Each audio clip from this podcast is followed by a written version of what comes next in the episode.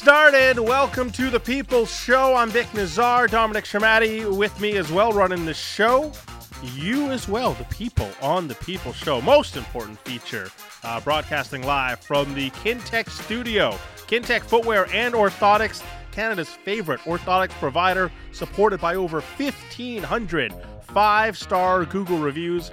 Find your perfect fit at kintec.net. You can text in to the Dunbar Lumber text message inbox, the smart alternative. Visit Dunbar Lumber on Bridge Street in Ladner or Arbutus in Vancouver online at dunbarlumber.com. What is going on? How are you? I like the uh, the Wednesday shows, especially when we don't have a Tuesday show. Early Canucks game yesterday, big win, obviously as well. Uh, but I, have had to uh, keep myself in my uh, guess the lines cocoon. And so we're to have to break that out today on a Wednesday. We'll do the power ranks as well, Bik's Best, later on today in about 20 minutes. The top 10 in the NFL. Did your team make it? Are they sitting number three? Are they sitting number five? What is it? We'll get to that in just a little bit. Uh, also, Danny Kelly will join us uh, as well as he does every Wednesday to help out uh, your fantasy football situation, getting to that stage of the season, uh, you got to start making some trades before your trade deadlines, getting ready for the end of your fantasy football season. Uh, we'll talk to Danny. You can chime in with your thoughts as well, your concerns that you got with your rosters or your leagues, uh, trade ideas you're considering. Text them in 650 650. I'll pitch those to Danny Kelly later on in the show. And yeah, we'll get to the people's picks as well. But let's start off with hockey before we jump into uh, football and some football as well. Cristiano Ronaldo breaking his silence. We talked about it a bit on Monday, but half of the interview is up. Uh, Don, did you watch uh, the the live stream of the interview? Unlike you, I've been working. what, you can't have a phone on the side and no. live stream somewhere? I've been here all day. Actually, all day? Yes. Oh. My bad then. I had no idea. Continue. We I wait with bated breath. See, like this was the problem of like releasing so much. It's it's a lot of it he already said, and and, and we just heard snippets, uh, longer versions of it uh, today. But we'll get into that in just a bit. But I do want to start with hockey because we've been having this conversation so much about you know the the directions of which which direction this team should take. And you know, you get a win last night. It doesn't change a whole lot. Obviously, a win is fantastic and makes everyone feel warm and fuzzy, and hopefully view things a bit clearer. But nevertheless, uh, you know, the, the, the Canucks are still in their spot and still trying to get back into this. And it's 13 points and 17 games, and it's having their struggles. But when you look at this, where where they are right now, and and all like there's so much focus on Bo Horvat, and I want to play something uh, from Elliotte Friedman today, talking about you know other things that are uh, irons in the fire for the Vancouver Canucks. But this era of Canucks hockey is going to, you know, for me, come to a close at some point. The the post Sedin era, and for me, eras you can kind of define them in two to three players. That's how we traditionally do this, right? It's the Sedin era it's not everyone, even though there's a lot of great supporting cast members. Kesler, Burrows, Bieksa, on and on and on. Luongo obviously ends up in the Hall of Fame, but we traditionally refer to it as the Sedin era. We call it the West Coast Express era. Might even call it the Messier era. Um, but you know the, the, the the names of it are short. It's the Crosby and Malkin era. It's the Kane and Toews era in Chicago. Bergeron and Marchand, the Chara era there in Boston. So, what is the post Sedin era? And for me, it's just look at the draft class that followed them. It's Brock Boeser, obviously, you know, we, we the the Virtanen draft pick, and Bo Horvat. You want to throw Juolevi in there too? Sure. I'll say it's the Bo and Brock era, the post Sedin era, which is a heck of a tough act to follow. And there's teams or players and prospects in Pittsburgh that are like, oh, I've got to follow Crosby and Malkin, and prospects that haven't really been drafted yet, but that are going to have to follow Kane and Toews, and prospects in LA that are you know having to live up to and live in the shadow of Doughty and Kopitar. Achieved great things, players that are all going to the Hall of Fame, and you have to follow that. It's a tough act to follow, but this era at some point is going to come to a close. Just because where the Canucks are, we know about Bo Horvat's contract status, but again, it's been mentioned today. Uh, maybe there's some focus elsewhere outside of just Bo Horvat and Brock Boeser is one of those guys, and you know, he he's got a point streak going. The production, if you just look at the box score and the raw totals, is there, but the actionable moments are those there so far. We'll get into it more in just a second, but I do want to play this back from 32 Thoughts, or actually the Jeff Marek show, uh, which you can hear daily on Sportsnet 650. If you miss it, you can subscribe to the pod as well, along with Halford and Brough, Canucks Talk, ourselves here on the People Show, and Canucks Central. But here's what Elliotte was talking about uh, when mentioning the Vancouver Canucks today. And I think I, you know, we were talking about this yesterday, and um, you know, we've talked about this actually a lot about you know how we just think the whole Boudreau thing is just it's it's at the point of unfair. Like make it say either he's staying or he's not, and and just do it. Um, but uh, I, I, think there's a lot more swimming under the surface there. I don't, you know, like Horvat gets a lot of the attention because he's the unrestricted free agent having the monster season. Yep. But I think there's, I think they they've got a lot of other lines out in the water, mm-hmm. and uh, I, I think there's uh, uh, some of their players. I, I think they're still looking for defense. Look, like the number one problem with uh, with Vancouver, I mean, aside from the fact that Demko has not been Demko, has been their defense and I still think they're looking to fix that and add to that. But I, I think Rutherford and Allvin have a lot of lines out there. I, I think they've got uh, a lot of things that they're looking at and considering, and I think they're waiting to see what bites. It's from Elliotte Friedman with uh, Jeff Marek on the Jeff Marek show. And so you look at some of the other names, you know, for one, the one that stands out to me, and we talked about this in the summer, is the reason you kind of had to sign Brock Boeser is that can you try to restore the value? And it was difficult for a team to try to acquire and give him the type of long term contract that he probably wanted. So you do this bridge version and try to find the next available option uh, when that timeline opens up. But you know that's a name. I, I think Dave Pagnotta is well mentioned as well today about Brock Boeser, and so that that name's going to be out there as we get closer to the trade deadline. One of the options.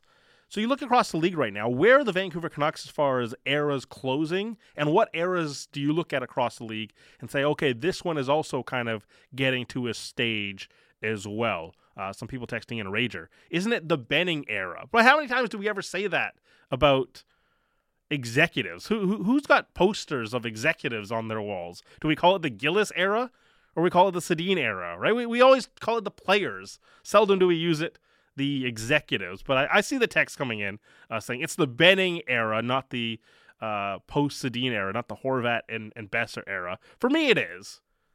I understand why it might not be for you, but for me, it, it's it, players define the eras, not the executives. Uh, this one, it's like he built it, and it continues to have his clamps on it, so it is his era. Uh, and minor Matt texting in, "Boo, Mark Messier era." Uh, hey, look, it, it, it's an era that exists. As much as we don't want to recognize it, it, it's an era that exists. But where are the Canucks right now in this era coming to a close across the league as some other ones come to a close? Mention Chicago, you know, and Kane. This is going to be a competitive market as far as you know those two contracts coming to a close as well. And will teams value that over maybe someone like Bo Horvat? I think it's a way tougher reality. Like Jonathan Toews is not playing anywhere near the level of Bo Horvat is, and it's also if you retain that money, it's only five point two five. That's where Bo Horvat's contract is. Five point five. You retain on Bo Horvat, suddenly it's like at five point seven or two point seven five. What other eras right now do you look at across the league are are the Canucks competing with as far as where their builds are right now? St. Louis, they got O'Reilly Tarasenko, both at seven and change. Those eras coming to a close. Now they've got the same thing here in Vancouver, where the next era is ready to take over. It's the Pettersson and Hughes era that at some point is going to evolve into the primary uh, era for the Vancouver Canucks.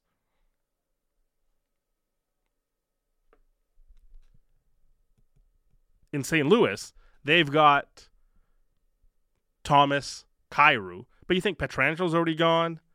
That was a part, big part of their era, the Stanley Cup winning era. Winnipeg, they got Scheifele and Wheeler.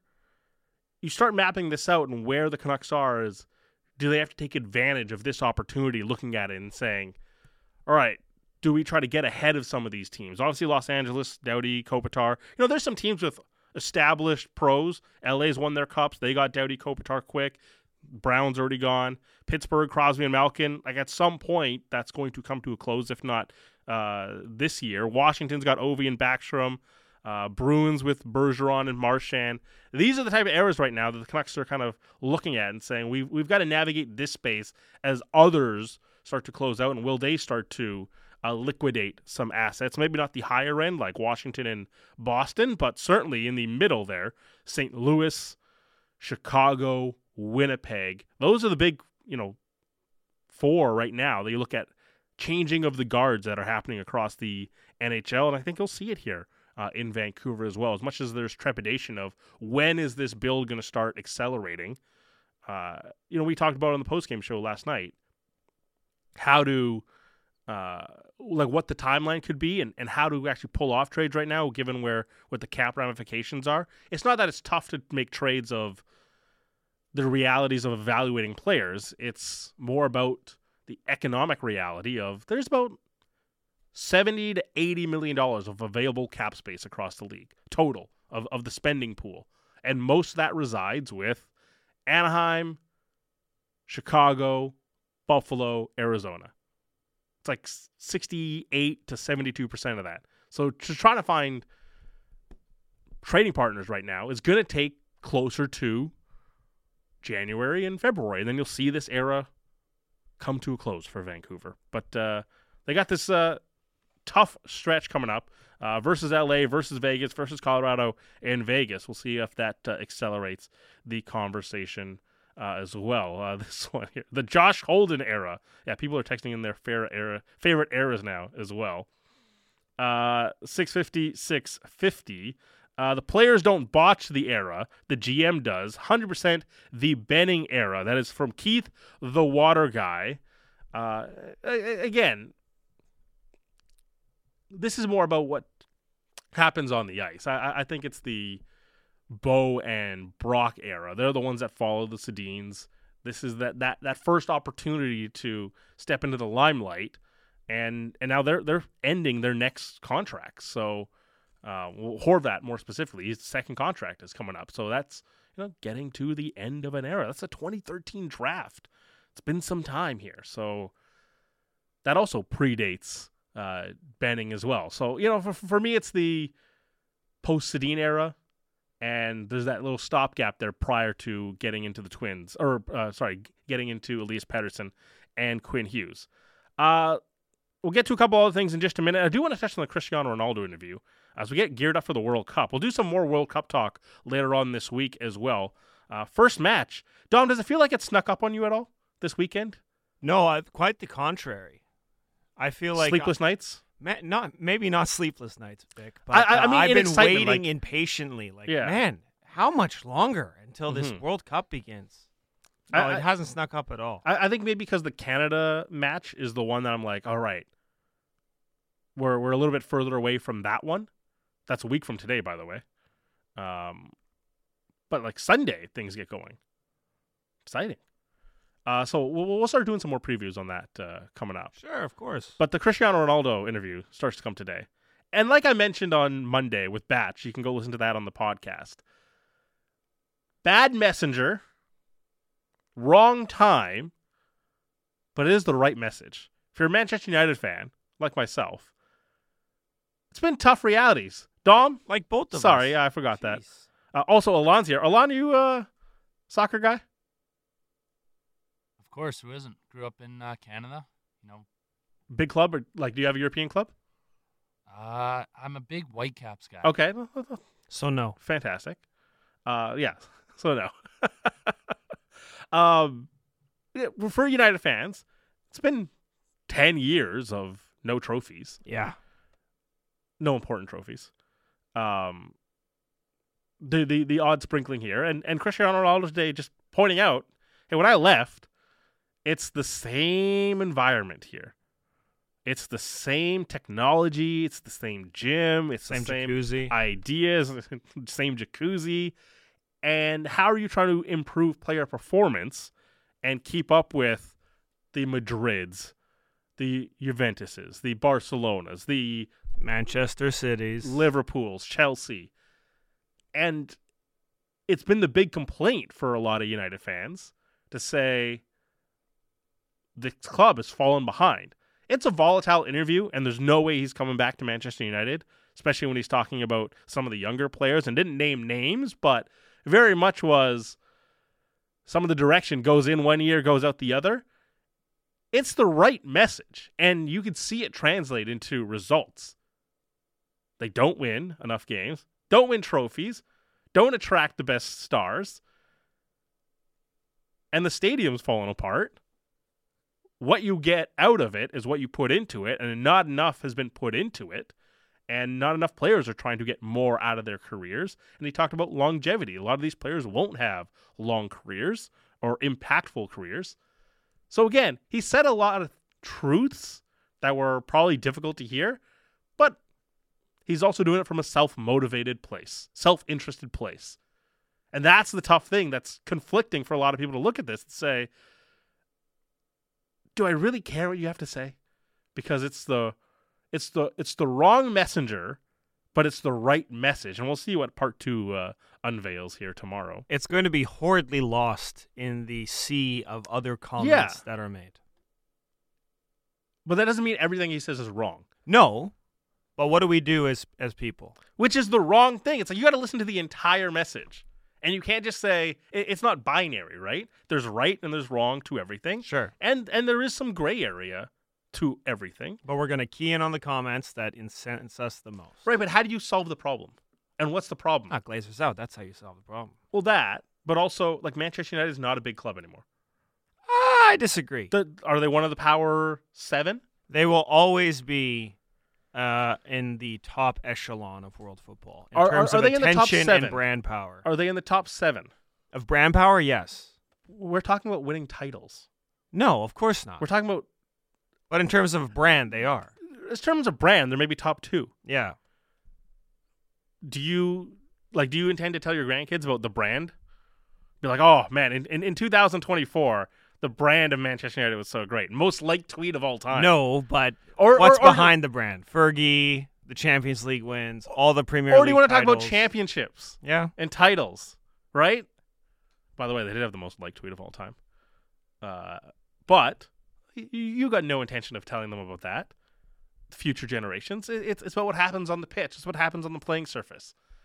And right now they're not a top seven club probably not even a top 10 club how do you get back to that and that's what he's saying through the lens of i want out of this club because i'm trying to maximize the last part of my career go to the world cup on an upswing that's not happening obviously uh, he's he has a stomach bug today.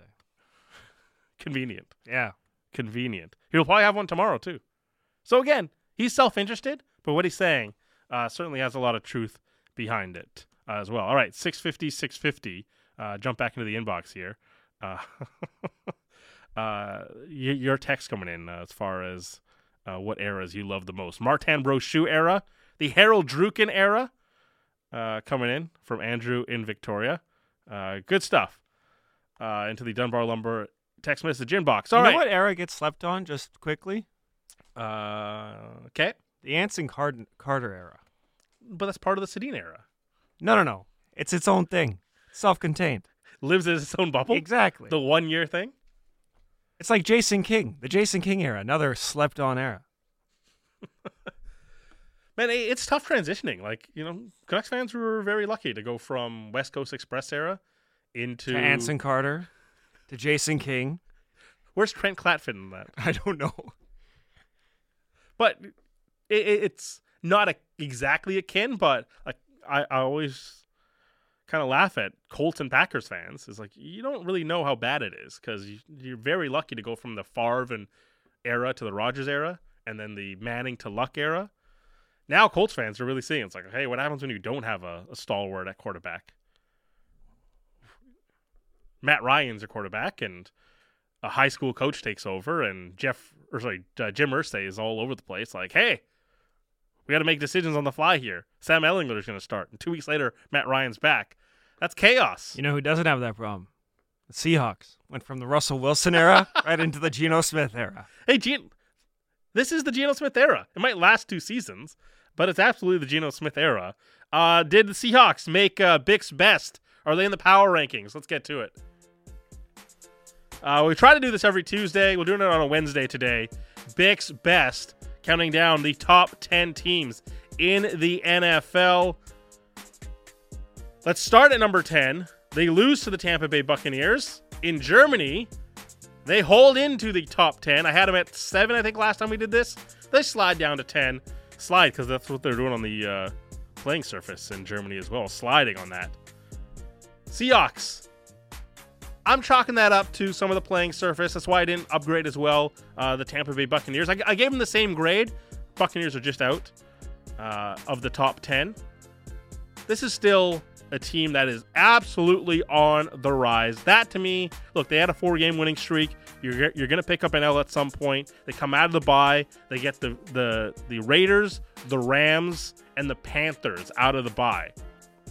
This is still a buy low option on the Seattle Seahawks, and the Vegas thought so as well. That's why they were underdogs in that game. I'm not saying, I'm just saying, Big Six in a week's time, probably going to feature the Seattle Seahawks as uh, that defense keeps improving. Tariq Woolen with another interception as well uh, on a hilarious play. Uh, let's keep moving up, though. I'll finally give the Vikings some credit into the top 10. Big win, obviously, for them in a chaotic way.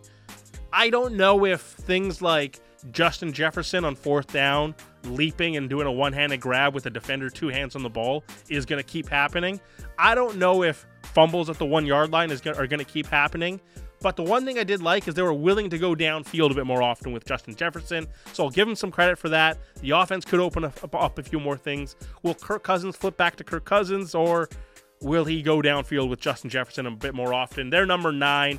Cincinnati Bengals, look, they were on a. Uh, a bye last week, so we don't uh, get to see a lot of them. But it's the Ja'Marr Chase thing that could knock them out. If they can't figure out the offense without Chase, that'll knock them out of the top 10. But for now, we'll hold them at eight. I begrudgingly do this. Randip Janda had it much earlier, uh, but I'll finally creep the Miami Dolphins up into the top 10 of the power rankings. Why they're not higher here is the last four weeks it's Pittsburgh, it's Detroit, it's Chicago, it's Cleveland. The offense has been rolling, absolutely. Want to see them against San Fran coming out of the bye. Want to see them against Buffalo a few weeks after that. They'll play New England again, of course, in divisional game. But the offense does look like it's going to provide a lot of answers to any questions defense try to throw their way and I just got a text from uh, RJ and Killarney. Fins up! Just, just the worst. Just the worst. Uh, Dolphins at seven. Just wait till you see where he has the Bills. We're getting there. Uh, Ravens holding at number six. Same deal. Bye week. In a week's time, might flip the Ravens and the Dolphins, and the Dolphins keep climbing up. But still believe in this offense. I know they got some out uh, the the perimeter receiving options are a bit of a problem. But still, Lamar Jackson and the D line really starting to improve for the Baltimore Ravens. They're getting a bit more of a pass rush. It's what they always do. Guys go out the door, they find ways to find solutions through the draft. Later on in the draft, they got uh, their second round pick coming back soon as well. Fifth, let's go the San Francisco 49ers. Just a professional win. Dom is shaking his head back there. What's going on, Dom? You all right? The 5 and 4 49ers are in your top 5. Have you seen this defense? My god. They're incredible. That was a professional win too. This is so bad. Brandon Aiyuk, Deebo Samuel, George Kittle, Christian McCaffrey, Jauan Jennings, Eli Mitchell. Top 5 power rankings. Top 5. Yeah. What? What you want the Jets in here, Dom? I mean, yes, but even if you don't have if you don't put the Jets in there, top 5 for the 49ers ahead of teams like the Vikings and the Dolphins? For sure. If they played tonight, the 49ers would run over the Vikings. I don't know. If they about- played today, if they played today, even though the the Vikings, the, the, defensive line actually really improved for the Vikings uh, in that game against the Bills. But the 49ers are a physical team, and that's football that's going to translate into December and January. I'm worried about the 49ers. Genuinely worried about them because I'm a, traditionally a 49ers hater. Cowboys sitting at number four. Dak is going to get it figured out. Don't worry about that. A little miscommunication with him and CeeDee Lamb. How do you Do start not- four with "Don't worry about that"? Don't worry about it. That was a blip of a miscommunication between him and CeeDee Lamb. Dak is solid. That defense is solid. Good game for the Packers, who are going through their own losing streak. So that's a massive throw it all at the wall game. Packers got their win. Cowboys are still strong. Eagles sitting at number three. Even after a loss, divisional game, Monday Night Football, Commanders all charged up. Eagles still the third best team in the league. The thing that's going to be interesting here, uh, though, is how the Commanders won that game. The second look at Jalen Hurts. Is that a clue that other teams are going to start saying, okay, we can pick a couple things off, off off the Commanders? Will the Eagles start to slide? Buffalo Bills still the second best team in the league. Look, it took a Herculean Herculean effort from Justin Jefferson. Fumbles at the one yard line are not going to persist. Josh Allen in the red zone is still a monster. I'm not worried about some of those things. They'll bounce back this week. And they'll start to show that they are, again, the second best team in the NFL, trailing only the Kansas City Chiefs. Dom's upset. You put a team on a two-game losing streak, number two in your power rankings. I don't know what else. To They're the second best team in the league, Dom. I don't want to tell you. They're not. If you look at the standings, Second best team. It, it's not the standings, it's power rank. uh, yeah, and their power is going in the wrong direction, losing two games in a row. So what? They'll win next week, and it's like, oh, well, they're fantastic again. So, by your estimation, by your calculation, they lost to the number nine team and a team not even in the top 10, and you still have them ranked two because you think their power is still that high. So does that mean like the Panthers I have would- to be like a, a top fourteen team? no, but I would put the. How do you not put the Eagles ahead of the Bills? How do you not put the Vikings ahead of the Bills? Those teams are on fire right now. Eagles just lost two. That's a good loss, though. They were up, and Justin Jefferson, like, again, that's a good loss too to Minnesota. But they're basically a fourth and eighteen conversion away from running away with that game. They're a red zone pick away from running away with that game. Should have been a three score lead against Minnesota, and it turns the, the game flips on that play, but a lot of fluky things happen for Minnesota to get that win. Disagree, agree, text in 650 650. And if you've got questions about your fantasy football team, we'll pitch them by Danny Kelly next as he joins us from the Ringer Fantasy Football Show on The People Show.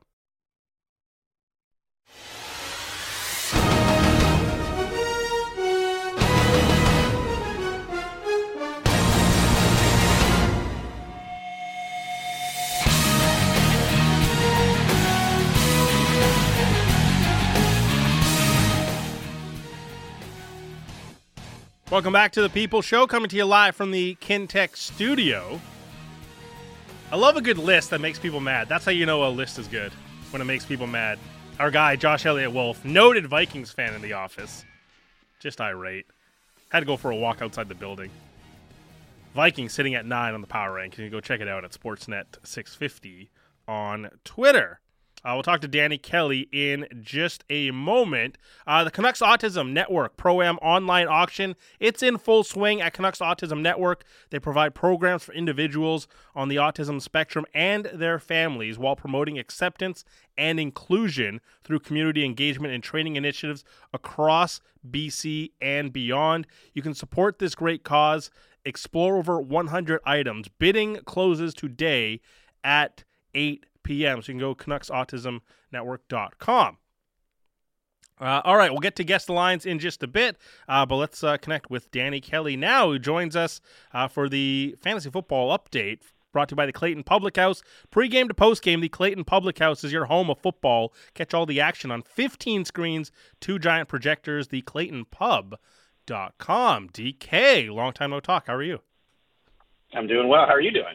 Ah, finally better. Finally better. It was a, a, rough two weeks there, uh, and and no Canucks games Yeah. on Wednesdays, so we're finally uh, thrilled to talk to you.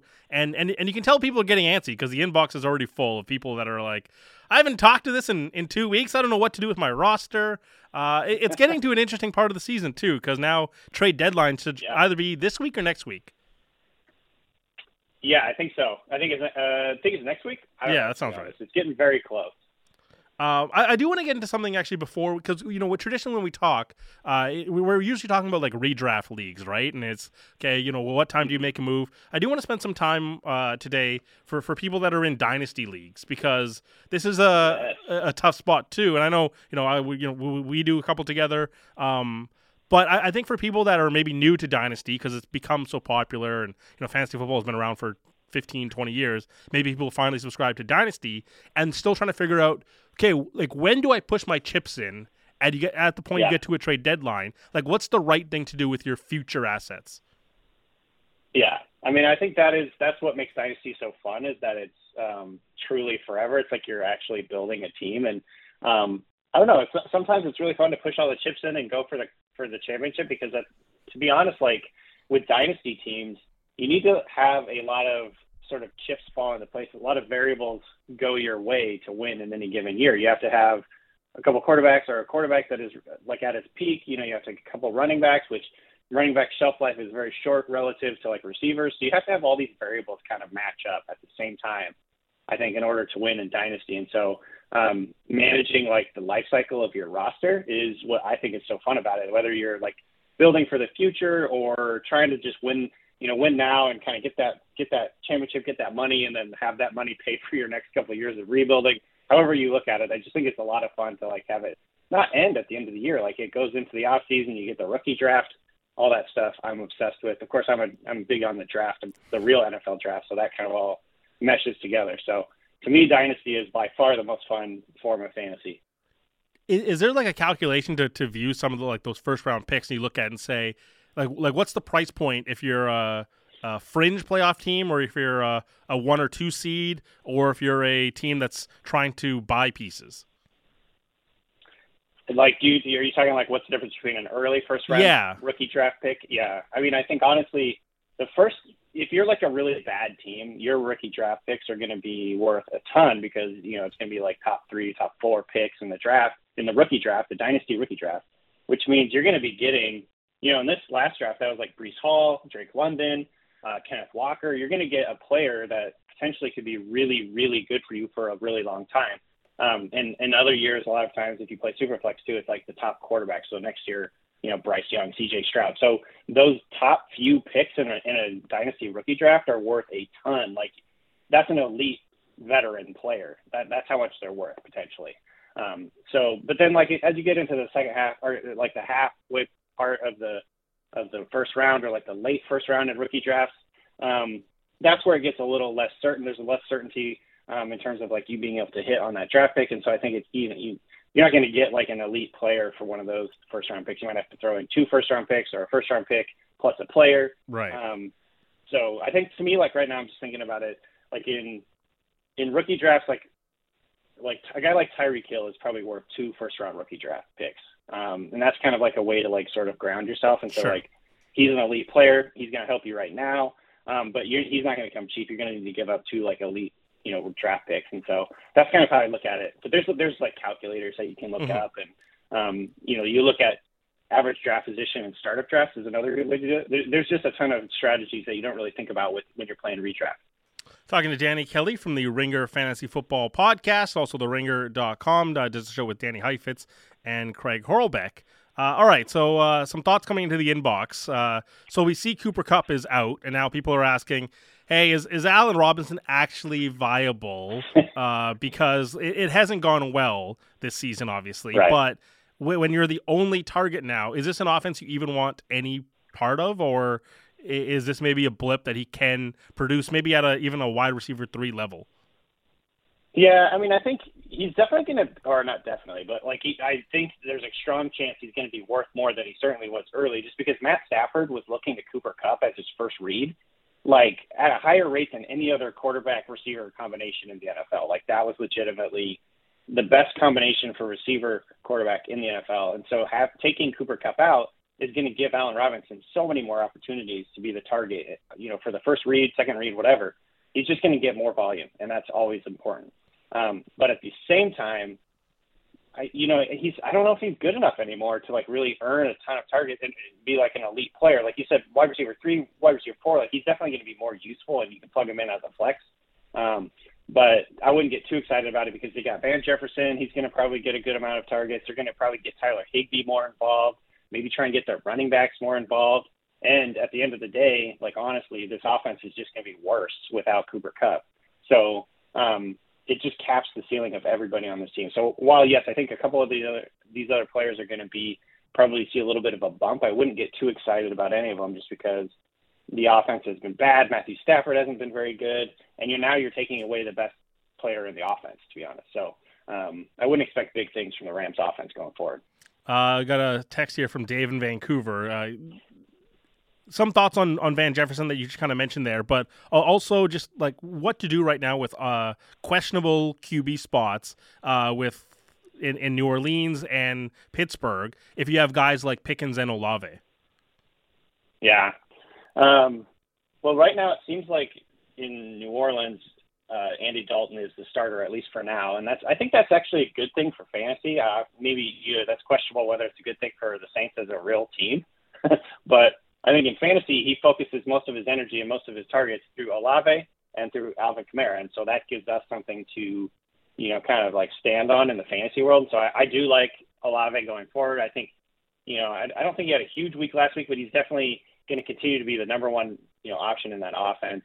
Um, and Andy Dalton's going to look his way probably like seven, eight, nine, ten times a game going forward. And so I think you can kind of bank on that. And then same with Kamara, like it's just helpful to know a guy's going to check it down versus James right. Winston, who always wants to push the ball downfield. Um, when it comes to the Steelers, you know, I think Kenny Pickett is going to have his rookie growing pains. You know, I don't know if he's ever going to be a good starter, to be honest. But like right now, they're sticking with him. It sounds sounds like they're going to continue to have him start. Um, and I think the real thing that's important here is Claypool is now gone, and so that I think you're going to see more concentrated targets to Diontae Johnson and George Pickens, and Claypool is not going to dilute that as quite as much as you saw last, like in the past, and so I think that's good. Um, obviously, and then you know in terms of the tight end position, Pat Freiermuth might have a little bit more value going down the stretch than he did early in the season, where they're just trying to spread the ball out too much a little bit. Um, now it's just going to be more concentrated with Freiermuth um, Diontae Johnson and Pickens. And so I think that's good for fantasy. Again, I wouldn't really bank on like high, high ceiling with this just because Pickett is a rookie uh, quarterback. And anytime you have a rookie quarterback, you know, offenses generally speaking are just not as good. Um, and so I think you have to kind of cap your expectations. But um, I do I do think the Claypool trade for the rest of the season is going to benefit those other guys. Uh, talking to Danny Kelly from the Ringer Fantasy Football Podcast. Uh, if you got questions, get them in 650 650. Uh, you know, as, as we get ready for the trade deadline and, you know, pending where you are in your league, and, and, and there could be big names like Aaron Jones could be available from from an owner that's at the bottom of the the, the standings or something like that. But I want to focus on the next group because it feels like some guys have emerged here late, and could they be discount options instead of going for the high end guys like Jeff Wilson, D'Onta Foreman, mm-hmm. maybe Raheem Mostert you can throw in there, or even a Brian Robinson. If, if you didn't want to go big game shopping and you got priced out, that cluster of guys is there going to be value for those guys that have staying power for the rest of the season here? Yeah, I mean, I like both of those guys. You could even throw Jeff Wilson in there for, for sure. Miami. Yeah. Um, after the trade, he's kind of turned into like their workhorse, and uh, and and I think Mostert is more of like a change of pace guy, like a like the thunder and lightning type deal. So um, I like both of those. You know, another guy that comes to mind here, I don't know exactly how expensive he's going to be, but Travis Etienne for the Jags has been getting an incredible amount of volume, like way more volume than I would have ever guessed he'd get um, in the NFL. He's, I think he's gotten like over 25, 30 almost carries in games recently. And so um, he's another guy that down the stretch, I think this offense is probably going to get a little bit better as it goes along. Trevor Lawrence seems to be kind of getting into his groove. So he's another guy that I would target um, in trades. Tony Pollard, you know, is another guy that just seems to be like forcing the Cowboys essentially to give him more looks. Like he's just so good, he's so explosive um, that he's kind of like working his way into the into the rotation. Maybe he gets a little bit bigger piece of the pie going forward. Um, and then you know, like it depends on your league, of course, but a guy like Kenneth Walker is another guy that I would be targeting. Obviously, if you're playing with a bunch of Seahawks fans, it might not be the best idea because you're probably going to have to overpay. But um, you know, he's he kind of had like a little bit of a you know not like a super crazy week this last week, so you could potentially buy um, coming off of that week. And I think he's another guy that's going to just be really good down the stretch. So yeah, there's a lot of I think tier two or tier three running backs that could have huge second half of the year, and um, you know, they're like definitely we're trading for right now. Uh, what do we make of the uh, Kadarius Toney uh, performance last week? uh, I mean, I, honestly, like it's very intriguing. He's definitely one of those guys you can like, maybe take a risk on and just trade for because, um, or if he's on your waiver wire, definitely pick him up because you know he only played I want to say like 40% of the snaps this last week, and he had he had he racked up almost 100 yards, had a touchdown. Um, anytime you're playing with Patrick Mahomes, it's a good thing, of course. And then they're just having the Chiefs are having a lot of injuries right now at the receiver position. So, um, you know, just by default, Kadarius Toney could end up being like the number one or number two in this offense. Juju, I think, has been injured, and a couple of the other guys are ill, have illnesses right now. So, you know, this week especially, it could be uh, an explosion week for Kadarius Toney. Uh, one other question here coming in: uh, Would Tyreek owners be selling high at this point, or will he continue to put up these crazy numbers? Uh, that one's from Rager coming in here. Good question. I mean, it's probably like logically speaking, you're probably going to be selling high. Like, I don't know if you can expect him to continue to have literally like a record-setting season. There is an option. There's an opportunity here, and there's a chance that he does. Um, I mean, look at what Cooper Kupp did last year. I think people, if they had sold at the trade deadline with Cooper Kupp last year, they probably would have regretted it. So there's always this chance, um, you know, that the Dolphins offense could continue to like do what they're doing, and and obviously they're force feeding Tyreek Hill, they're force feeding Jaylen Waddle, and it's good for fantasy. Um, but like if you're playing the odds, I, I would say it's probably better odds that he doesn't have quite as crazy of a second half of the year, just based on regression and and everything, and so and injuries potentially could happen, all that stuff. So yeah, I mean, if you can get something huge for Tyreek Hill, maybe two guys for Tyreek Hill, um, that's definitely something worth thinking about. Just because, yeah, like there's always there's always a chance he does end up setting like the catches and, and touchdowns and or not touchdowns, the catches and yards records for the NFL again this year. Um, but like odds are probably stronger that he, he fades a little bit in the second half. Uh, I, guess we, we can't end a fantasy segment without talking about uh, Justin Fields. And and now this is the thing that like oh, you've oh, yeah. talked about all the time, where it, it's not like like getting quarterbacks obviously is valuable, but the guys that can rush is where it gets yeah. supercharged. And we're finally seeing kind of like that theory on steroids right now, uh, recently with Justin Fields.